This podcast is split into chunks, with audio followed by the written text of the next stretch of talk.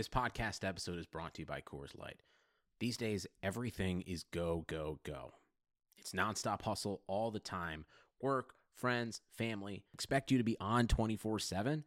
Well, sometimes you just need to reach for a Coors Light because it's made to chill. Coors Light is cold lagered, cold filtered, and cold packaged. It's as crisp and refreshing as the Colorado Rockies. It is literally made to chill. Coors Light is the one I choose when I need to unwind. So when you want to hit reset, reach for the beer that's made to chill. Get Coors Light in the new look delivered straight to your door with Drizly or Instacart. Celebrate responsibly. Coors Brewing Company, Golden, Colorado.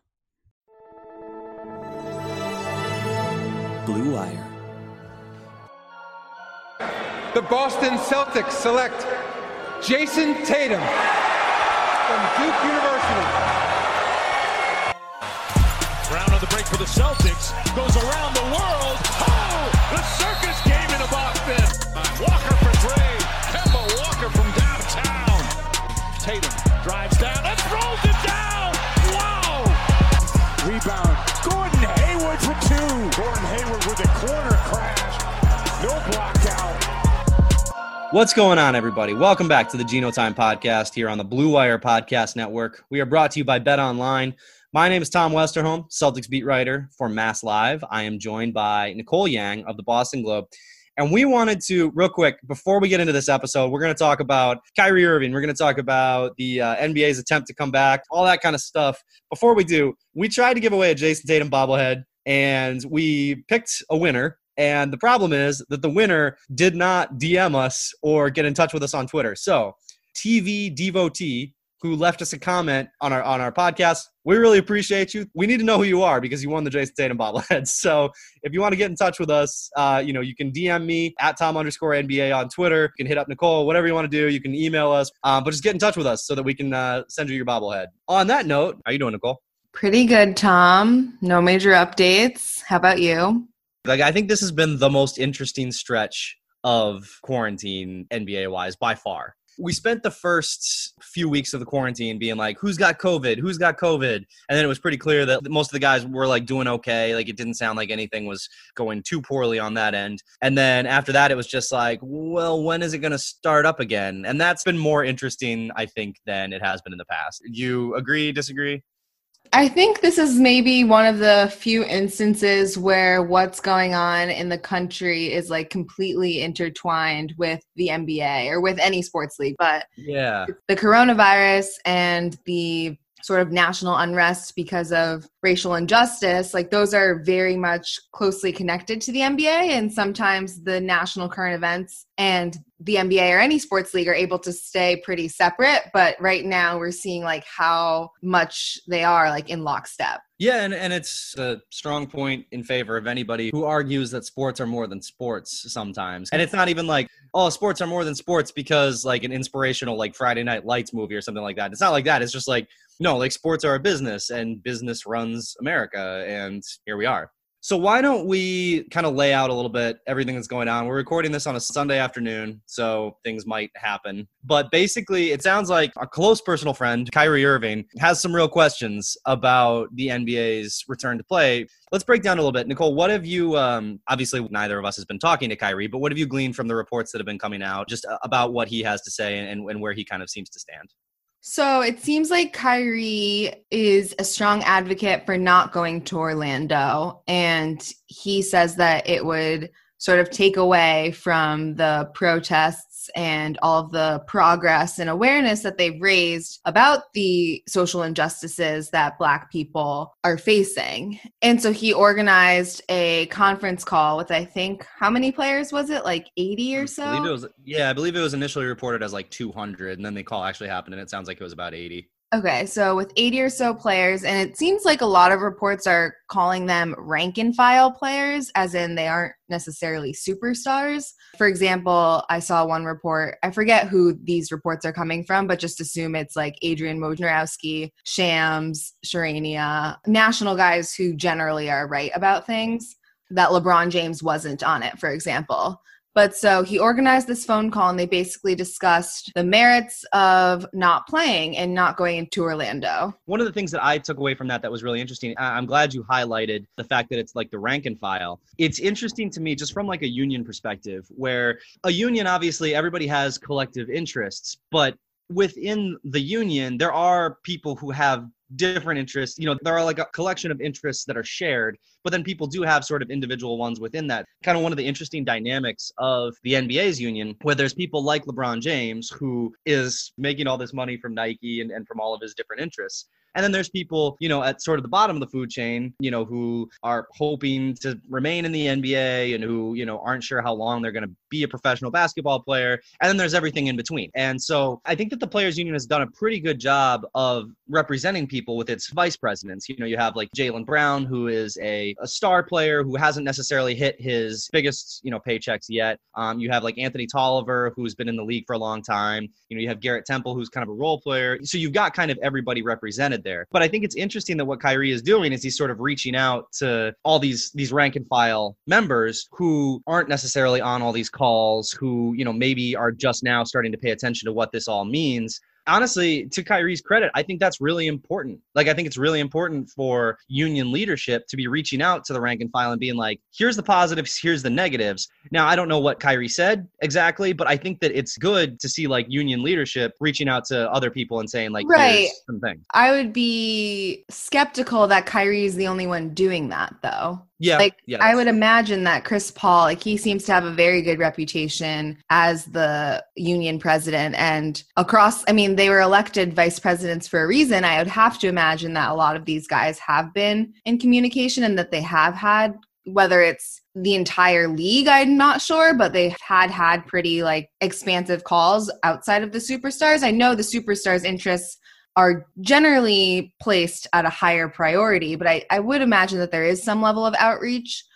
Obviously, we're talking about a billion dollar business with the NBA, and the Boston Globe is not nearly at that status. But like we have a union, for example, and they send out union surveys and things like that when we're negotiating a new contract or like they're talking with management and stuff.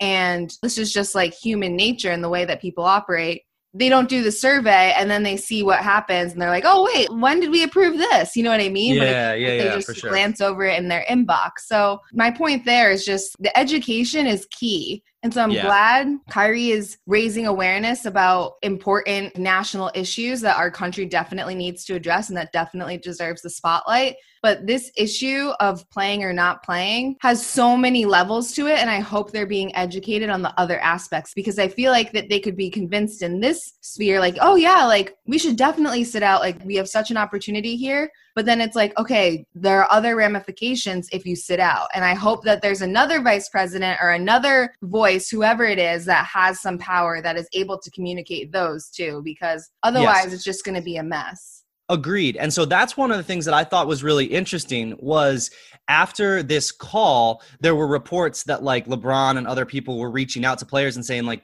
but here's the other financial ramifications. And that to me was a little concerning because to me that sounds like that those issues weren't explained thoroughly enough beforehand. Or to your point, they were explained in a survey that was sent out and the players just like moved on, which like if that's going to be the case and you're union leadership and you know that, that a lot of these guys are just letting them go in their inbox, I think there does have to be a certain amount of outreach of Right. like, you know, LeBron or, or Jaylen or whoever it might be. Somebody needs to get in these players' inbox and be like, listen, I know that a lot of this stuff gets passed over, but like right now we're talking about your paycheck. Like we are talking about the money that you are going to make. You need to read this because otherwise we might have a lockout. Right. Um, so let's before we move on to like the financial and like the health implications, continuing on the like social justice element of everything. with that too i also want to talk a little bit about kyrie the person because i think it's interesting to like talk about him too within Okay. this and like what we know about him but yeah let's So obviously, I am not in a position to tell people how they should communicate their message. And if they believe that sitting out is the most powerful way, all the power to them. yeah That's what they should do. However, I also think that them playing provides more opportunities to get their message across. Like they will have a lot of eyes on them. People will be so excited to have basketball back. And I understand when they say the optics, though, of a bunch of black athletes being sequestered so that they can entertain or if I don't mentally feel right, I don't think that I will be able to perform my best, or I don't want to take my time away from these social justice initiatives to play basketball. I get all of that, but I think that they can use that platform, like those post game press conferences. They can kneel before the game. They can, they have an opportunity where all eyes are on them and they can maybe do something with their warm up shirts or things like that. And so I know some of those. Because we all know how powerful it was when the, uh, the Clippers tried to do that. and I know some of those, yeah, might sound really corny and it might not work, but I just hope that when we talk about the financial implications and sort of everything else that comes with them not sitting out, they're able to weigh, like, okay, if I do go, there are ways that I can still continue the movement and push the movement forward. I just do think that there are ways that they can continue the movement that hopefully don't detract from the message, if that makes sense. What are your thoughts? It does. So the argument, I, I, agree with you on all of those particular arguments. The one that I always thought made the most sense and kind of carried the most heft you can you can certainly like you know use your voice and like you know use your platform and you there will be a lot of eyeballs on you but the question for me is like okay so at the end of the game let's say you kneel at the start of the game during the national anthem you go through the game and then in the post game press conference somebody asks you about that but is the biggest story going to be that this person kneeled during the national anthem or is the biggest story going to be lebron james had a triple double and scored 45 points I'm sympathetic to that argument because I think the the conversation might be less about the protests, less about the, the, the equality and, and police brutality, and more about the sports. And and sports are back, so now we're distracted again. And totally. I'm sympathetic to that one. I'm not. I don't know where I stand on it, but I'm sympathetic to it. That makes a lot of sense. I guess I could envision maybe something where players just come together and they collectively agree or decide that they're just not going to answer post game questions mm, about that type of stuff. Yeah. And so Malcolm Jenkins, I think 2 years ago, he did a press conference only with signs and one of the slides was you're not listening and very clearly people are not listening because he's preaching the same issues that we're still talking about today yeah. and reporters did not handle that well. And we're still trying to ask him questions of course about football and like what aren't we listening to? And it's like dude just pay attention to the signs and like right yeah like listen. And so like he's finding an interesting way to say it but it's not coded. It's exactly like, we exactly. know we know like what yeah exactly. But anyway i could see something like that instead of addressing post game questions that they just either say something or make a statement about how they're feeling about certain things or they do some sort of signs or a t-shirt thing. Like i could see something of that nature and i feel like the league would allow that because one you can't really say no like if yeah. that's how a player chooses to operate with their post-game press conference. And two just because they will be happy that basketball is back yeah. And so if a player chooses to not play because they feel it will distract from the progress that they've made or the progress that they're trying to make in regard to social justice, we support that. I don't want to speak on behalf of you, but I feel like we're not trying to argue against that. but it's the fact that, okay, basketball basically needs to be played though for the financial impact. So we're trying to come up with like alternatives or like compromises here that would right, which is sort of which is sort of I think what Garrett Temple was trying to say yeah. um, the other day. I, I I don't have the exact quote in front of me, but basically he was saying like, look, I can't think of a better way to empower like a bunch of black men than to like earn your paycheck. You know, earn these millions of dollars that you only have so many years to do these earnings. You know, that's probably part of his point. Is just like again, I don't want to put words in his mouth, but I'm guessing that that's part of his point too. Is like let's not unempower ourselves as we try to empower everyone else. And Austin Rivers said something similar. Let me read his quote. He said, Us coming back would put money in all of our NBA players' pockets. With this money, you could help out even more people and continue to give, more importantly, your time and energy toward the BLM movement, which I'm 100% on board with because change needs to happen and injustice has been going on too long. He was emphasizing, like, we need our paychecks some players need their paychecks just to live. Some players can use their paychecks to make even a bigger difference.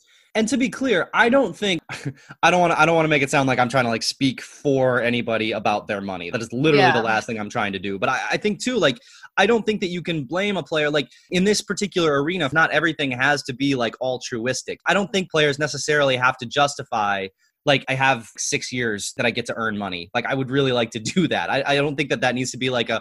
But then you'd have more money to pour back into the community. Yes, you would for sure. Like I think that it's okay if, if you're a player and you just say, look, I- I need to play. Like I need to work. Like I think that's okay. Right. And continuing with Austin Rivers' quote, he says, like, I love Kyrie's passion toward helping this movement. It's an admirable and inspiring. I'm with it, but not at the cost of the whole NBA and players' careers. We can do both. We can play and we can help the way Black lives are lived. I think we have to, but canceling and boycotting a return doesn't do that, in my opinion. Guys Yes. want to play and provide and help change. And I did want to highlight one other part of Austin Rivers' quote, where he pointed out that Kyrie has earned significantly more than most people in the league, and I think it's it's an interesting point that Kyrie's all set. I think that's an interesting jumping off point. I think that we should talk about before we move on to like the financial ramifications for the league and everything like that. I think that we should talk briefly about Kyrie, just because we both covered him for a year. You know, I, I think that a lot of Celtics fans immediately jumped kind of in a in an uncomfortable direction when this stuff came out because Kyrie's difficult. Okay, like I don't think anybody would disagree with that. Obviously, he's insanely talented. I think he's a little difficult. I think that what happened was a lot of Celtics fans immediately jumped to like, oh, Kyrie's like disrupting the NBA the way he like disrupted the Celtics and all this stuff that I saw on Twitter. And I was like, I, I don't think you can say that about this particular issue, at least not. yeah, like, no. And like, then you see the tweets that are like, oh, Kyrie just doesn't want LeBron to win again. Yeah, right. Like I don't think that's what's going on here, guys. Even if you don't like Kyrie, even if you don't like respect the way he left Boston or something like that, you know, whatever it might be, I don't think that you can really push back on him on this issue because it, I, I- I Right. Okay. Has Kyrie had bad takes before? Yes. Is Yes. the earth is flat, whether that was just all sort of a bit and not actually real? Like that was all very unproductive and not valuable in any sort of conversation. Like the take itself is bad. And then if it was a bit, it also didn't land well. And like, was his tenure in Boston like very tumultuous? Yes. But that being said, this take is a good one. And I think that it's important to sort of separate the person or the individual from the actual message. And I think we see this in the reverse too, with like, for example, when Drew Brees said his comments about the national anthem, those comments were extremely hurtful for a lot of Black people, his teammates, his friends. And they were also just wrong in terms of the view like objectively like that wasn't the correct interpretation of why people were kneeling correct. and everybody was so quick to cancel Drew Brees. And the McCourty twins were quick to point out it's not about Drew Brees. It's not about what Drew Brees thinks. It's about changing that train of thought and addressing that train of thought and addressing those words. It doesn't matter if Drew Brees said them or another player said them or whoever said them. It's about whenever those are said publicly, addressing them and responding to them so that people understand no, that's not what we mean. And I think with Yeah. Kyrie, it's not about Kyrie's the one bringing this up. Yeah, we'll see what happens there. Um, I mean, there is an element too that I think people are bringing up that like Kyrie doesn't have to go. And there's something to that. Yeah. I think there is, but he is a vice president of the Players Association. So he does need to have an active role in these discussions. But I think it is interesting that he's this active as a player that doesn't have to go. And I also think it is interesting that he doesn't have to go, yet seems to show an interest, at least prior to sort of the racial unrest. He has showed an interest in going. Like he was curious if he could go to support his teammates. There's so many layers to this because Kyrie gets the one aspect of, no, like we have a moment right now, like we can really do something with it. Maybe we should consider not going. Then there's the other aspect of, you shouldn't go because you aren't playing and we'd be adding another body to the Nets personnel count and that you could also expose yourself to coronavirus unnecessarily, just like needlessly. Yeah, I will say it's it's hilarious to hear Kyrie fighting to go to Orlando, be in the bubble, put himself at risk, put other people at risk, and he couldn't just go sit at the end of the bench for Game Seven of the Eastern Conference Finals. Um, he had nasal surgery. you know, I, I have never had nasal surgery. I've heard it sucks. Um, but we are going to get into all that stuff. But we should take a quick break to hear from our sponsors, and we will talk about that as soon as we come back. There is no shortage of action going on at our exclusive partners, BetOnline.ag. Sports are slowly making their way back, and BetOnline is leading the way with the best odds and lines for all UFC, NASCAR, boxing, and soccer matches.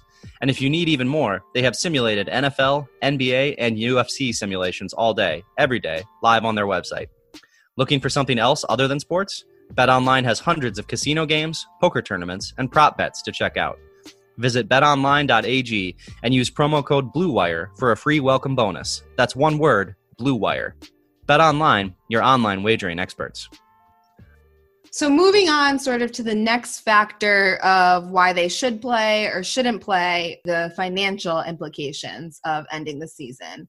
I think this is an area where players really do need to be educated fully. And I'm sure plenty of them are, but there needs to be widespread education because I think with coronavirus and the health implications, a lot of it is the uncertainty. Like, oh, we don't know what the long term effects are. But like with the financial implications, it's pretty clear cut that if the season doesn't resume, the CBA is going to be ripped up and they're going to have to negotiate a new CBA in the middle of a pandemic.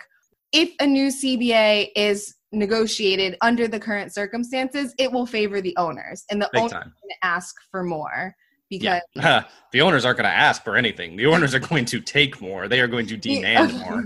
Yeah, like yes, but yes, they're going to want to make sure that they're good with like the loss of ticket sales the loss of TV deals. Basically, they're going to just try and recoup and sort of increase their cushion. So I think that's the area where players really need to realize not even just short term, the long term implications of this. No, for sure, and I, I, think that that goes back to it. Probably should have happened a little sooner. I, I'm glad to hear that like people like LeBron are reaching out to players and saying like, if we shut the season down, this is gonna hurt. I also think it's interesting to see like you know, Adam Silver told the players. I don't think he it doesn't sound like he sugarcoated this in any way. It's just hard to like understand things conceptually sometimes as opposed to like physically. He told the players on a call these are going to be hard years. Like this is going to be hard for a little bit and we got to try to figure it out. Sounds like the players were on board and like you know the union leaders were on board and they thanked him for his call and all that stuff. And now a couple weeks later we're starting to get you know like here's how much you know the, the financial hits that we're going to take and players are starting to be like wait a minute Right. And I think this is also an example of sort of what we were talking about. Like, oh, you get the email and then you don't really read it. yeah. yeah. I think you get the gist of it. And then once they actually like unveil what's happening, you're like, wait, what? Like, this isn't what yeah. I like thought was going to happen. I guess my question for you is like, so I think that they're going to, this is going to happen still. I don't think there will be 100% participation from all the mm. players from all 22 teams that will be participating. What percentage of players do you think the league will need to move forward? Because at this point, we're at some product is better than no product. I think that the league would agree with that in terms of just finishing out TV deals, getting whatever revenue from the playoffs, and then players too, just in terms of moving forward and maintaining the CBA and then also getting their own paychecks sort of what percentage of players would you say would be the cutoff? So for me, it's less about the percentage of players and more about who are the players. Because like to me, it's like, okay, could the Lakers get away with it if Danny Green didn't show up? Yeah. Like I mean, it wouldn't be ideal, but like for me no, me, I'm it, talking about from like a league perspective of just like the show. No, I know. On. Okay. No, I know for sure. But I think that the show can't really go on if it's not, or it could go on, but it's like at, at this point, I think one of the problems is that the league is is trying to like mitigate how much of an asterisk there's going to be on the end of this season. Like they want this season to have some legitimacy, or else like it's going to be a little bit better than the horse competition. like you know, people might not be watching, and like you you disagree. I think they're at the point where like if we can get seventy five percent, and they know LeBron's in. Yeah if we can get 75% of the other players, there hasn't been a specific report about Giannis, their minds can change as more information comes out. So yeah, they could be in before and now they're out.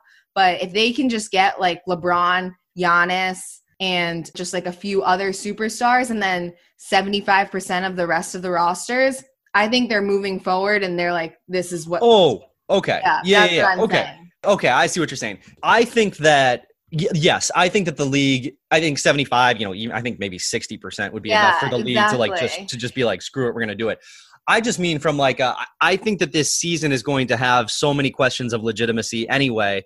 I think the NBA could probably weather most of those conversations just from like a yeah again i'm not talking about like is the league going to do it or not i'm just talking about like i think the league could weather most of the legitimacy questions if the superstars show up you know from the celtics if kemba and tatum and jaylen show up then it's going to be like okay that's like most of you know it's not everybody by any means and you know there's going to be teams that that have people sit out who are really important who aren't superstars probably but you can kind of piece together like a legitimate season if the stars are there I don't but if think like they even care about legitimate season at this point. I think Yeah. they just want to put a product out. That's at least where I'm at. and you might be right i guess i'm talking about more about like the conversation that we're going to have and fans are going to have right. around In it terms of that, I think it's already been too far gone. I think they just want to like, okay, we need to keep this going. We need to just put something out there. And I think it's going to be really weird if there's 60% of sort of the players that we're used to seeing competing, but I think that they would they would move forward with that.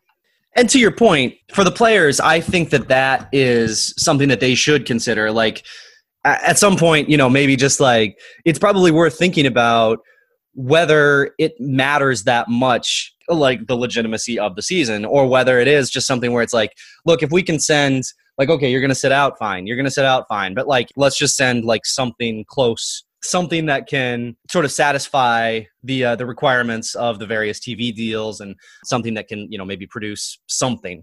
I know we had this conversation before and we argued for quite a while about asterisk next to the season. I, I think I'm with you now.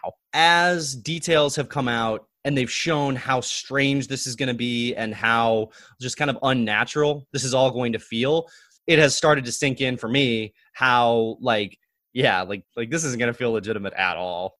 Yeah, I mean, and who knows? Like, we really have no idea. Maybe it will be a good product. I- just think that the NBA wants to just get to that point, and then whatever the product is, it is. If the players are the one that makes it not happen, again, just going back to the CBA, like that's going to have long term issues. Like we saw that report from Woj. The superstars in Jayson Tatum's class, for example, are trying to get some insurance. They're about to sign like these max deals. Like, what would those even look like? You know? I think that's by the way, I think that's a really smart thing for those guys to be doing. it's true though like you have no idea what the basketball related income what the salary cap you don't know anything of what your max could be and only thing you know is it definitely could be a lot less than what it should Yeah. or normally would be and so you want to get some insurance there of like okay what can i do here what can we do to make it so i still get sort of the money i earned and was deserved um Yeah. so it's it's such a complicated situation. Like so on top of obviously like financial factors, then there's the health factor. And it's like, okay, some people want the bubble tighter, some people want the bubble looser, some people are concerned about sort of just coming back and playing after such a long layoff. Some people are concerned about the long-term effects of COVID again, all of these are reasonable concerns. And I just am curious to see sort of what that document looks like. I'm sure it's going to be very lengthy of the precautions and the restrictions that the league will be putting in place. Personally, my personal opinion, which means less than zero, is that like any player who believes that, you know, this current moment with Black Lives Matter, any player who believes that this current moment with coronavirus is too scary to like expose themselves, I think those are very legitimate concerns. I think I think that wanting to move around Orlando is a significantly less legitimate concern. Anybody who's worried about their personal health, the health of their families, anybody who thinks that everything that's going on is too important to have a distraction like basketball hanging around, no arguments on my end. I think then it raises the interesting question okay, like, does that mean that player's still going to get paid? Yeah. Yeah. Brian Windhorst brought up a really good point on his podcast where he said like Larry Nance wasn't certain that he was going to go. He has Crohn's disease. Crohn's disease leaves, you immunocompromised. Since the Cavaliers aren't going, Nance is fine and he will get his his prorated salary just fine. But like what about a player who would have to go? Is it fair that that player would you know that, that they might Well, lose out on money? Like i don't I it's think really in- complicated. I think, and it's weird to make distinctions here, but I would imagine in that situation, if a player has like a documented health condition or has something documented that would indicate they would be immunocompromised and a doctor would advise them against participating, I think they would still get their prorated salary. I think it's more of if a player sits out because of the social justice initiatives or because right. they just don't want to they're completely healthy and they don't want to put themselves at risk i think that's when it gets a little tricky of like okay do we still pay them? Because if you do still pay them then why wouldn't every player just do that? Because then you unless you're i guess really into the competition and want to play like if you are any degree of on the fence why wouldn't you just stay because you would get paid and you wouldn't be putting yourself at risk for coronavirus? And then are you making everybody who does show up look bad because they don't care about black lives matter as Well, much as you do? and you would get to spend time with your family? Like to me Yeah. that just makes so much more sense if you are on the fence like in any degree. So i feel like that's going to be a really complicated question because if you don't pay them then the owners look really bad and the league Yeah. looks really bad but if you do pay them you sort of just open up this like indefinite can of worms of okay now how many players are going to sit out and I will say that this is one of the one of the instances not to, not to go too off the rails on this, but this is one of the instances where labor has a ton of power to get what they want. So maybe what you do if you are those players is you say to the league, okay, you want me to show up. Here are the exact steps I need to see from you in terms of promoting um, equality, promoting Black Lives Matter. It- like these are the exact things I want to see from you. You know, if we can do those things, and if I'm allowed to demonstrate, and if I'm allowed to say what I want to say, and if I'm allowed to do post game interviews where I don't take questions about the game, maybe there's something there. Again, that would be an area where all of a sudden they have a lot of power because the league really needs. i you think know, the every- league would agree to back. that I think they would. So to me, it, that then it comes down to like, look, come up with some like really powerful demands because you could probably get them right now. And you know, we'll see. I'm with you. I think that this is going to happen. Given all of the money involved and given how everybody loses money if it doesn't happen, I have a hard time seeing it falling apart at this point despite all this. And and I hope that players are I, I hope that the players have a chance to demand what they need to stay safe, to, to feel like their voice is still loud. The last thing that I will bring up is that Bomani Jones tweeted. So Dwight Howard gave a statement via his agent to CNN about how this moment is more important than winning his first NBA championship. And Bomani Jones tweeted, Dwight and Kyrie mean well, but dot dot dot. Like, how long would this period of reflection be? Question Hmm. mark. You think this is something you work out in a few months? This project will take decades. And I think that's a really good point, Wrong. sort point. of that contextualizes the financial implications for them too. It's like, okay, how productive is this moment going to be? I think this moment has been a lot more powerful than those of similar nature in years past. Part of it because it's at the point of like a breaking point, but part of it too because everybody's sort of quarantined because of the coronavirus. So there's just heightened attention on the few things that are going on, which is awesome. Like it's great that it's gotten so much attention and it's great that it's continued to get so much attention, even as sort of the big protests have died down. But I think Bomani Jones brings up a big point here that like sitting out isn't going to be, I mean, again, like I'm not trying to tell the players what to do at all, but like this is going to be a massive undertaking that will take years, if not, as Bomani Jones indicated, decades. So sitting out one NBA season isn't going to be sort of like the end all be all in this fight. And it definitely could make a difference in the short term and thus hopefully in turn help in the long term but it's like okay also think about your careers and then in the short term and the long term i just Yeah. i really liked that tweet and i think it sort of brings to light like right now it's like people are thinking like very short term and we need to think about the bigger picture here both in terms of the black lives matter movement and in terms of their financial situation Definitely. Definitely. Yeah. And I mean, you don't get much better than uh, Bomani. All right, guys. Well, we will leave it there. As always, again, thank you for listening. Um, anybody who's left reviews and ratings, thank you very much. We really appreciate all of you. as always, if you disagree with anything, if you want to talk about anything, uh, my DMs are open. You know, you can feel free to hit me up at Tom underscore NBA on Twitter. Um, love to talk about any of this stuff. You can tweet at Nicole and it'll go into her mentions and then she will never tweet because she never tweets. But really, we, we, we thank anybody who's listening. We really appreciate you guys and we will talk to you on Thursday.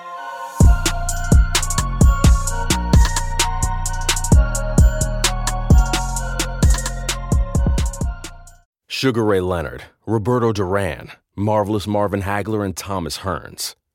Legends, whose four way rivalry defined one of the greatest eras in boxing history. Relive their decade of dominance in the new Showtime sports documentary, The Kings, a four part series premiering Sunday, June 6th, only on Showtime.